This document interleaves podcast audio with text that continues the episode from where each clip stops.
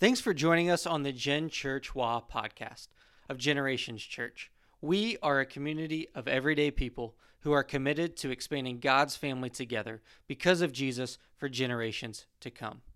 Right now, we are gearing up for the fall. If you haven't connected to an activity group or a ministry team, head over to our website, mygenerations.church, and take a look around. We would love to help you connect today. Now, every year, one of our pastors takes the teaching time for three consecutive weeks to teach a series that's been brewing in their heart. This is part of our vision to help generations to come know the name of the Lord and what He has done for them. It starts with raising up more communicators of the gospel. This month, Pastor John Grabhorn has revived his series, Making Room People, Not Projects. I hope you enjoy the teaching from the scriptures. And I'm going to read it to you as well. So um, it says On one occasion, an expert in the law stood up to test Jesus. Teacher, he asked, what must I do to inherit eternal life?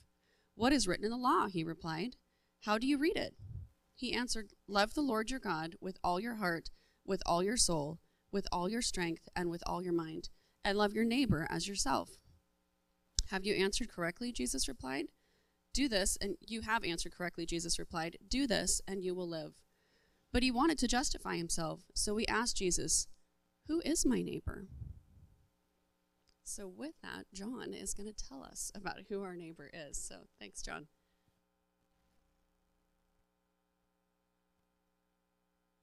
Awesome. Thank you. Yeah, I mean, I am excited for those who've been around for a little bit. Yeah, kind of a new series.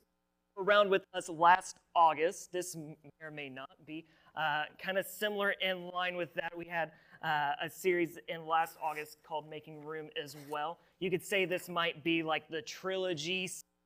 You know, some people like those, some people think those are decent. If you're a Star Wars fan, maybe not so much.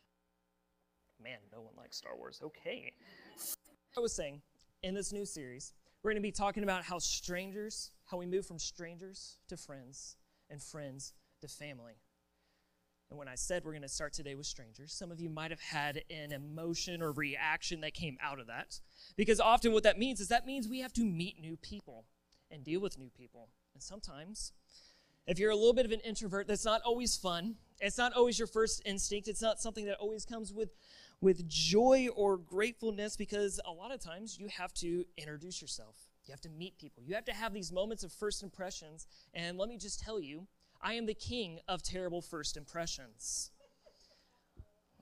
I, just, just give me a second, Peggy. When I was back in college, this was about, what, five, six years ago, I was going into my second year, and me and my buddy Jason, we were really close around this time going into our second year, his girlfriend was going to be in her first year of college and she was coming on campus. And he's like, Man, you know, I'd really love for you to find a girl this year. That way we can go on double dates and do all this stuff, still hang out and be as close as we're going to be. He's, he's like, John, I'm going to make it my life mission this semester. I'm going to find you a girl. And my buddy Jason, when he's determined, and he sets his mind to something. It's not much that stops him. He's going to go out of his way to try and make something happen out of nothing. And so, what happens is he begins to enlist his girlfriend's support. Hey, all the new girls that are coming in, meet them. Let me know who you think might be good to set up with John. And so I get introduced to a couple, um, let's just say a handful of them. And I'm, I'm not going to lie, there's at least one that kind of stood out to me. She's kind of cute, kind of nice. You know, I, I don't know this person whatsoever. But after a few weeks go by, and my buddy Jason keeps kind of like uh, prodding and pushing for this, I said, I said, all right, like I, I'd be kind of interested in this one. I'm, I'm point one of them out. And so, listen, this is this was already my mistake. I shouldn't have told him anything. He decides that uh, we have a group of people that go out to dinner one evening. We all have this big group, probably eight to ten. He invites her. I'm like, oh, this is a pretty sly way of us like finally meeting each other, actually having a conversation while we're sitting down for dinner. And then afterwards, uh, he invites us all to go to the lake. And we think, okay, cool. We have a big group. We're going to go from dinner to the lake. Little did I know that that invitation only went towards him, his girlfriend, me, and the other girl. See, he, he was already plotting and planning that he was going to get us together to have conversation, to figure each other out, to try and set us up. So we end up at this lake. Me, my buddy Jason, his girlfriend, and this, this girl that I've only known for a few weeks at the moment. We hang out for a little bit. We swim, we do some of that. And while Jason goes off and sits on the other side with his girlfriend, they basically just abandon us and say, All right, well, we're going to make this happen really quick. You guys get to know each other, talk to each other. I, awkward enough, have to try and curate conversation with this girl. So I sit next to her. I begin to ask her questions, trying to get to know her. And for those of you who know me, you might know where this is going. Let's just say there begins a storm of brewing within me of anxiousness, of nervousness, a little bit of greasy food in hot, humid Kentucky August. In the middle of conversation of we're just sitting there talking, I go, "Hey, hold on one second. I have to go throw up." I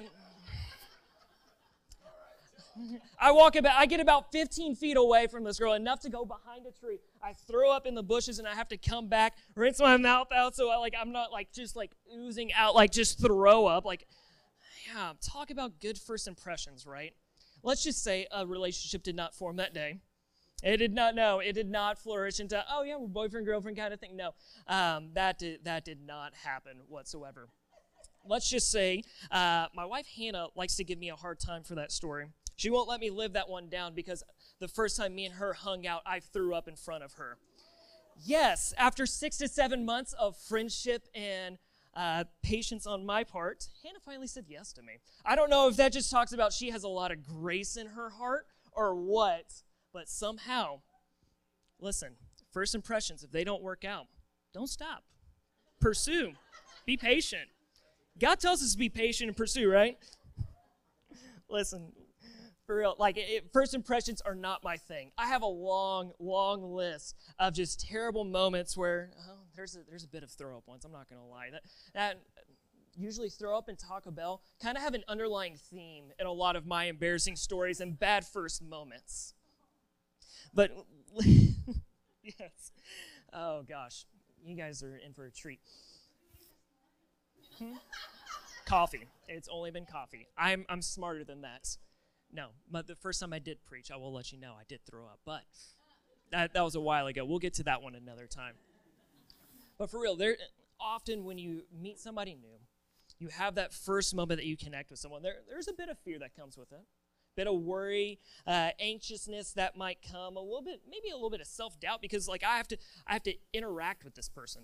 I have to meet them. I have to ask questions. I have to be vulnerable enough to go, hey, this is awkward. Let me let me ask you a question.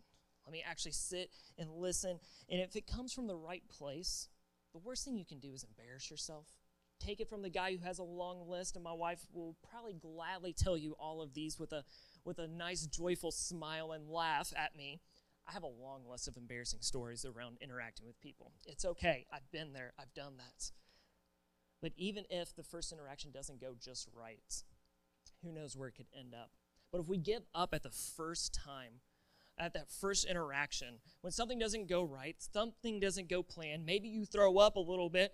Listen, if we give up then, then you're putting, you're basically setting the end date already for that possible relationship, for that connection. You're basically putting it in a box and saying, this isn't going to go anywhere else. I'm just going to shelve this, never get to it. Maybe I might just shred it and just completely avoid the person, block their number.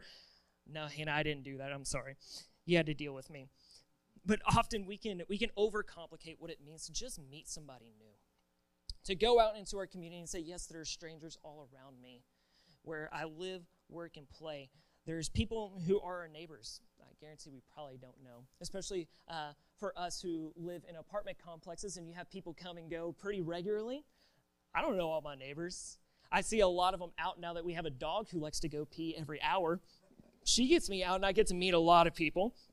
Also because that dog, listen, I, am a little bit of an introvert. So there, there's those moments where I, I'll be honest, I'll, I hang my head a little bit. I go to my mailbox, go to my car. My dog, no, she is end of her leash. I am going to meet that person no matter what. You can't stop me. Yes, she makes me uh, get introduced to quite a few people. But we have neighbors we have coworkers, we have people at the gym we go to, the baristas and servers at the restaurant we go to, uh, people who are uh, other parents at our kids' sporting league. There are people in our community who are strangers that we have no idea who they are. And honestly, there's a lot of people in this room that at one point were strangers to us. We didn't know them. I've lived here for two years now. To think that t- over two years ago, a lot of you people in this room were strangers to me, and it was the first time I was even meeting you. But we live in a culture that sometimes says it, it, it's okay to isolate yourself, to be by yourself. Listen, have this fear, have this worry. Like, there's almost this level of isolation and division that just kind of pushes and keeps people apart. And that's where we, as a church family, as a community, can go to people and be different in that way. People are going to find any reason that they can to separate each other from one another. Whether it's a lifestyle choice, whether it's a certain way uh, people look, they speak, where they come from. There's a never ending list to reasons uh, that people will drive a wedge between community and relationships and connections. And in our passage today, the, the reason why I went here is it's a passage that gets talked about a lot, but I want us to look at it in a little bit of a different light. We're looking at the Good Samaritan in here. And so if you have your Bibles, let's go ahead and read the whole thing. It's in Luke 10 25 through 37. And this is what it says And behold, a lawyer stood up to put him to the test. Looking at Jesus. And he says, Teacher, what shall I do to inherit eternal life? And he says to him, What is written in the law?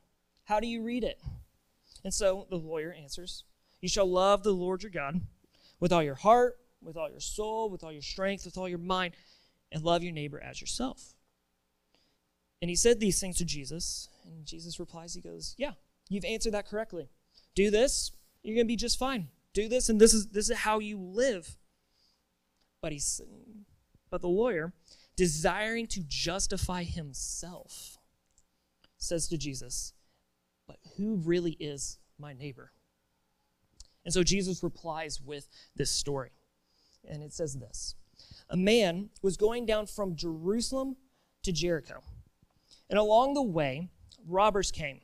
They stripped him, they beat him, and they departed, leaving him half dead on the side of the road. Now, by chance, a priest was going down that same road, and when he saw him, when he saw the guy half dead on the side of the road, he went to the other side and just passed on. So, likewise, a Levite, when he came to the place, saw the guy, passed to the other side, and just went on. But then later, a Samaritan was journeying, and he came to where this guy was, and when he saw him, says he had compassion in his heart. He couldn't not but go up to him, bound his wounds, pouring oil and wine on it. Then he set him on his own animal and brought him to an inn and took care of him. And the next day he took out two denarii and gave it to the innkeeper, saying, Take care of him, and whatever more he spends, I will repay whatever it is when I come back. And so Jesus asked the lawyer, He says, Which of these three do you think proved to be a neighbor to the man who fell among the robbers? And he said, The one who showed him mercy. And Jesus replies, Go and do likewise.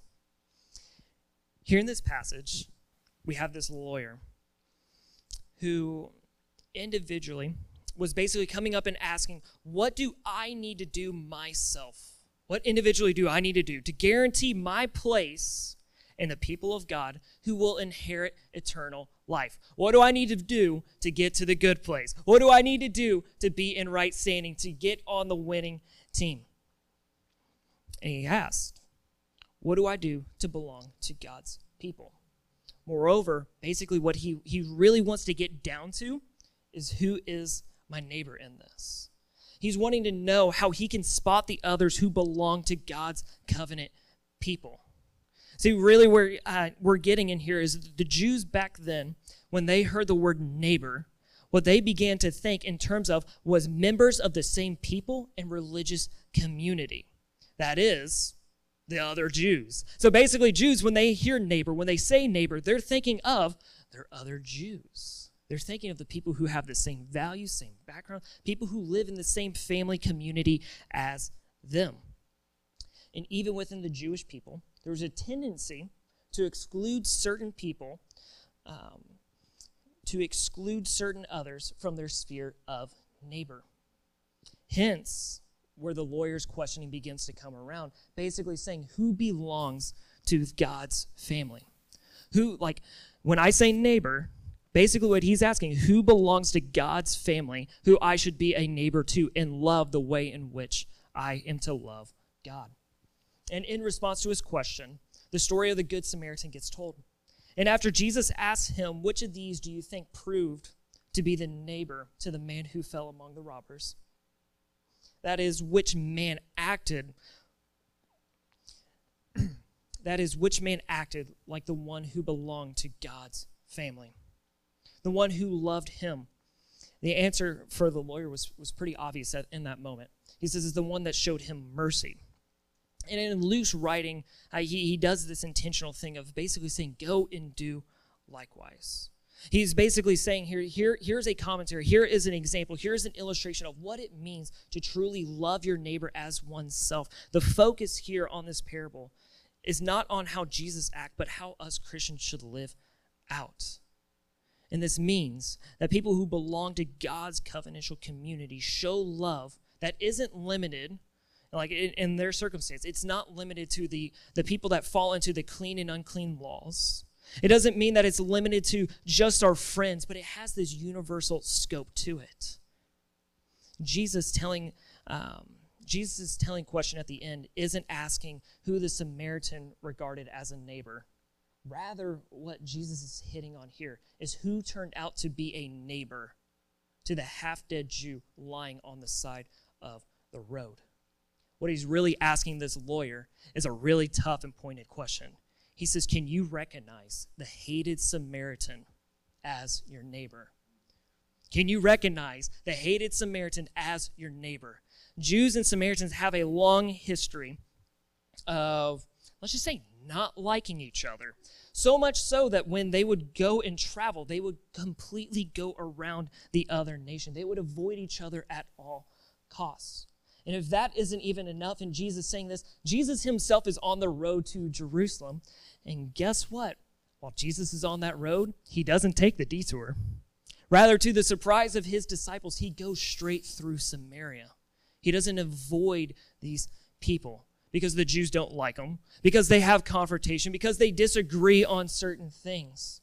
Rather, Jesus intentionally goes through Samaria, the place the Jews avoided at all cost. The way of confrontation is not the way of living and showing God's grace.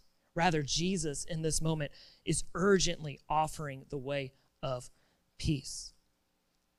And what's at stake then and now is whether um, we will use God's given revelation of love and grace as a way of uh, basically, are we using God's grace as a way of boosting our own sense of isolated security and purity? Or are we using it as a call and a challenge to extend that love and grace to the whole world, genuinely to everybody in which God calls his family. No church, no Christian should remain content, complacent with easy definitions that allow us to watch a majority of the world lay on the side of the road like a half dead Jew in this story. Jesus said the most important thing that we can do is to love God with all our heart, our soul, our mind, our strength, and to love our neighbor as ourself. This sounds like a simple plan. Sounds pretty easy. It sounds like, okay, here I got my check boxes to do. Just love God, love others. But it offers a different kind of life. It's a way of living that makes sense and can bring peace to people's souls.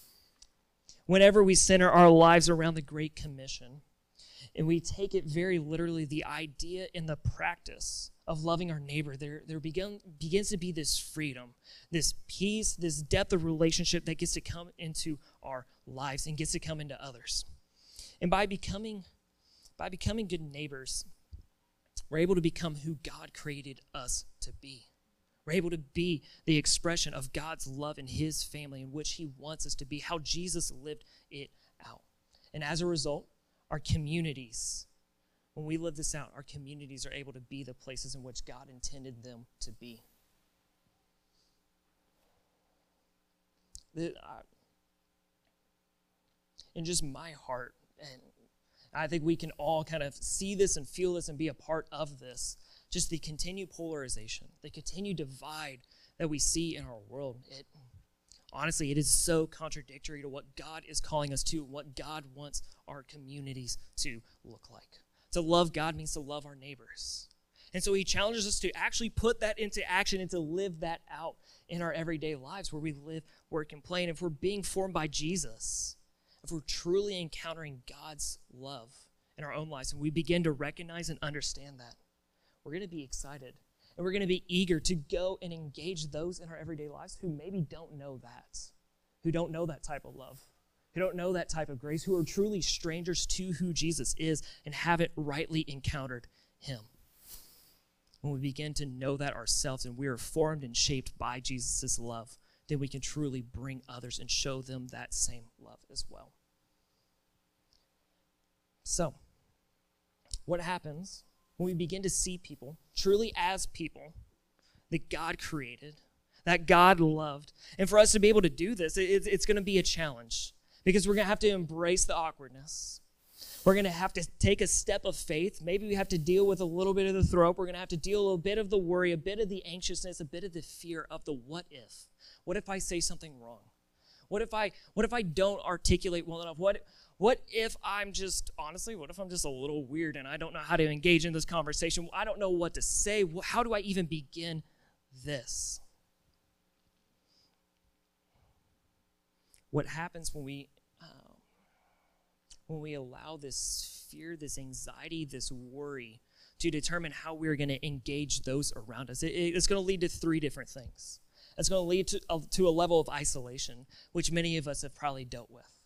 Isolation where we live lonely lives, where uh, we begin to go out of our house, we go to work, we go and do our things as quick as we can to keep our head down. Don't see somebody. Oh, there's that text message. Let me make sure I don't have my read receipts on so I can just delete it and they don't know that I actually read it. Maybe I just didn't receive it you know what? No, I would never do that. But often we can we can live this isolated life where we worry so much about the other people that we're unwilling to engage with that. And we never get to know people around us. And the flip side, they don't get to know who we are. Maybe, maybe it's the fear. Maybe we become weary of those around us, and they become weary of us as well. You know, that which is unknown is scary, right? That's a big portrayal in a lot of the sci fi movies. That which we don't know is scary. And so when we don't get to know our neighbors, when we don't get to know those who live around us, it's pretty easy to imagine the worst in someone. It's easy to picture the worst out of them because we truly don't know who they are. And the other thing is maybe it's a level of misunderstanding. When we don't get to know those around us, it's easy to get wrong ideas about one another, to put words in someone else's mouth, to begin to put them in a box, place things upon them, make decisions for them, and not giving them the opportunity to really show you who they truly are. We begin to misunderstand people, get the wrong idea, close them off, push them away, and say, I'm not going to touch you with a 20 foot pole, and just not deal with it. So, how do we truly be a neighbor? I think, I think the first way for us to really begin to live this out of how do strangers become friends. So we just genuinely have to identify who are the strangers in our life. Who are the people that we pass by each and every day? I mean, think about it. We, we are all in different uh, areas, different communities. Maybe it's where you live. And you're kind of thinking about you, okay, who are the neighbors that live around me? Do I even know their names?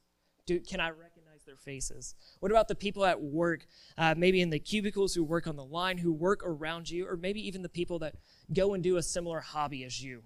The people that you see when you go play golf pretty regularly, people um, you see over on when we, when we are going out and playing on the softball field. I mean, I think about so many people that it's like, man, I, I don't know who majority of these people are. We're constantly surrounded by people. And often, I think we're good at picking out and choosing the people that we want to interact with, the people that we want to label as our neighbors, right? We're good at picking them out, but we're not always the best at being actual neighbors to those who are truly in proximity to us. We hear passages like this and we get the right idea thinking, okay, God, yes, I get it. Everybody is my neighbor, right? Okay, cool. I can do that. Everyone's my neighbor, regardless of belief, of their lifestyle, of their value, but sometimes we struggle to identify the one who's just next door and get to know their name. Making room for strangers. It begins by developing flexibility and compassion within our hearts. The compassion of the Samaritan. And we often have to we have to be weary to not become numb to the power of this great commandment. Everyone is my neighbor it doesn't become an excuse for us not to get to know those in proximity to us. You know, often um, I, I, I, I think something that we can do so it can be so tough to fall into is we set this big audacious goal. You know, we aim so big that when we aim so big, we truly end up hitting nothing. When you look at the dartboard and you, you look at it and you're like, I just want to get on there, it's so much easier to miss than if you're actually aiming for a certain point on it. And when we look at our community and we say, yeah, everyone's my neighbor, I want to reach everyone in Vancouver, even those on the complete opposite side of town. I want to make sure I hit those down in Camas. I want to make sure I hit those in downtown. I want to hit all the way up to Ridgefield. That often we don't even hit those who are living right next door. When we aim too big, we can often hit nothing. And it's not to say that those people aren't our neighbors and that we shouldn't aim for them. But when we insist insist we're neighbors with everyone, we could fall into the trap of being neighbors to nobody. And Jesus calls us to love those nearest to us, our literal neighbors, those whom we might not like or agree with. That's always the toughest part is those neighbors who you might need to avoid or escape from or, or have to figure out how to deal with because they genuinely, the people around us, they're going to talk different. They're going to look different. They're going to sound different. They come from different cultures. Have maybe they have this wild history, backstory. Maybe they're your annoying, noisy neighbors upstairs, and you're like, oh my gosh, they need to get rid of that dog because that dog is up till 12 a.m. I hope people don't say that about us. I love my little dog. But we don't just love the people who are in broken and need on the side of the road. We love those that we pass by each and every day intentionally. Now, and as we kind of wrap up with this, kind of the way I want us to begin this series and begin thinking about as we talk about making room and moving from strangers to friends is it truly does begin with us being able to identify those in our life. And so each of you, I know you got teaching notes around you. You got pens around you. If you're online, you probably got a phone, a little something will make you work today. We're going to do a little exercise. And what I encourage you is to take that and just number out one, two, three, four, five. And for you to think about, maybe it's a house across the road that I, I don't know anyone there. Maybe it's someone at your work, you're like, man, I, I could picture their face, but I have no idea a name that goes with that face. Maybe it's someone who's on your sports league team and your fantasy football league, somebody around you in your everyday life. You're like, man, I don't even know their name.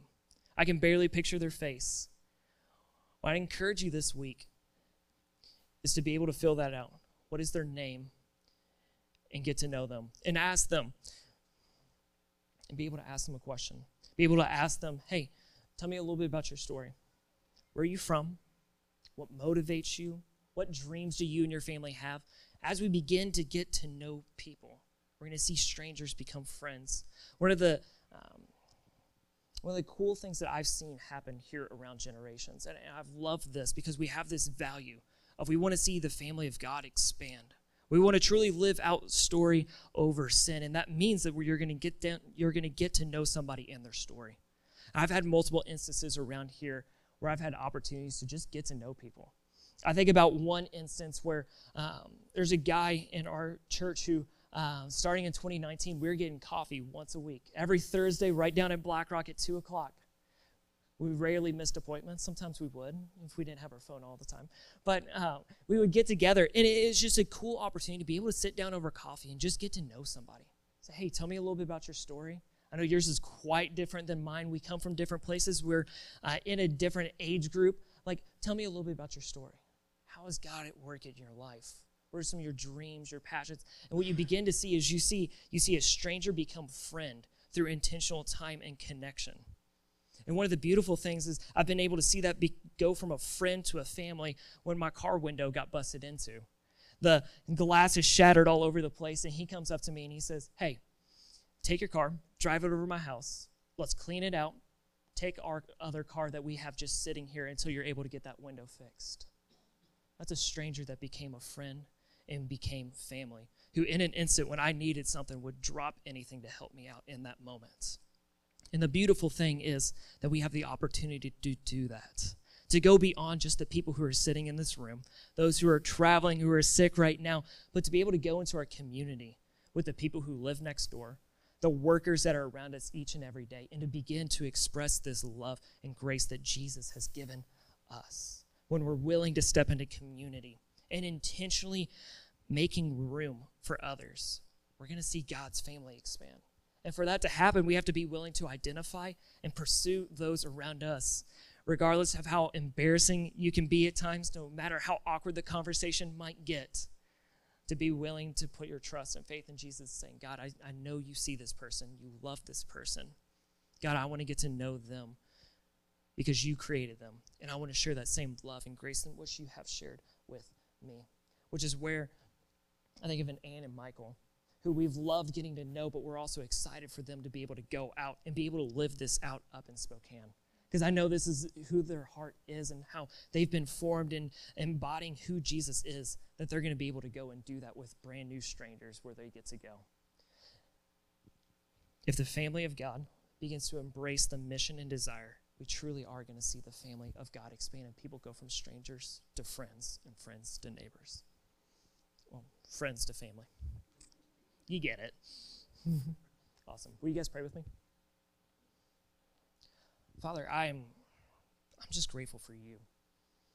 I'm grateful that you bring us together. That you you are the reason that we're able to gather with our differences, our backgrounds, our stories, our brokenness, our awkwardness are gosh god we are we're a mess. Let's just be honest and real about that. We we are a mess but god it is you that brings us together. Your love your grace your mercy your your compassion your pursuit in which you have shown us that not only did you just create us but god you love us. Despite our brokenness and everything that comes along with that god you continue to show us that time and time again and i'm so thankful for that God, I pray that us as generations and as our community is able to embody this, embody this same love and what you have shown us and what it looks like to encounter those that we come across in our everyday life. Not to just look at those who, who maybe have the biggest need and the brokenness, but God, to really begin to look at those who are truly in proximity to us every day. And to begin to maybe break the seal, rip off the band aid, and just take that first step and to get to know who they are, hear a little bit about their story, and begin to share how you are at work. Father, we love you. We're grateful for you.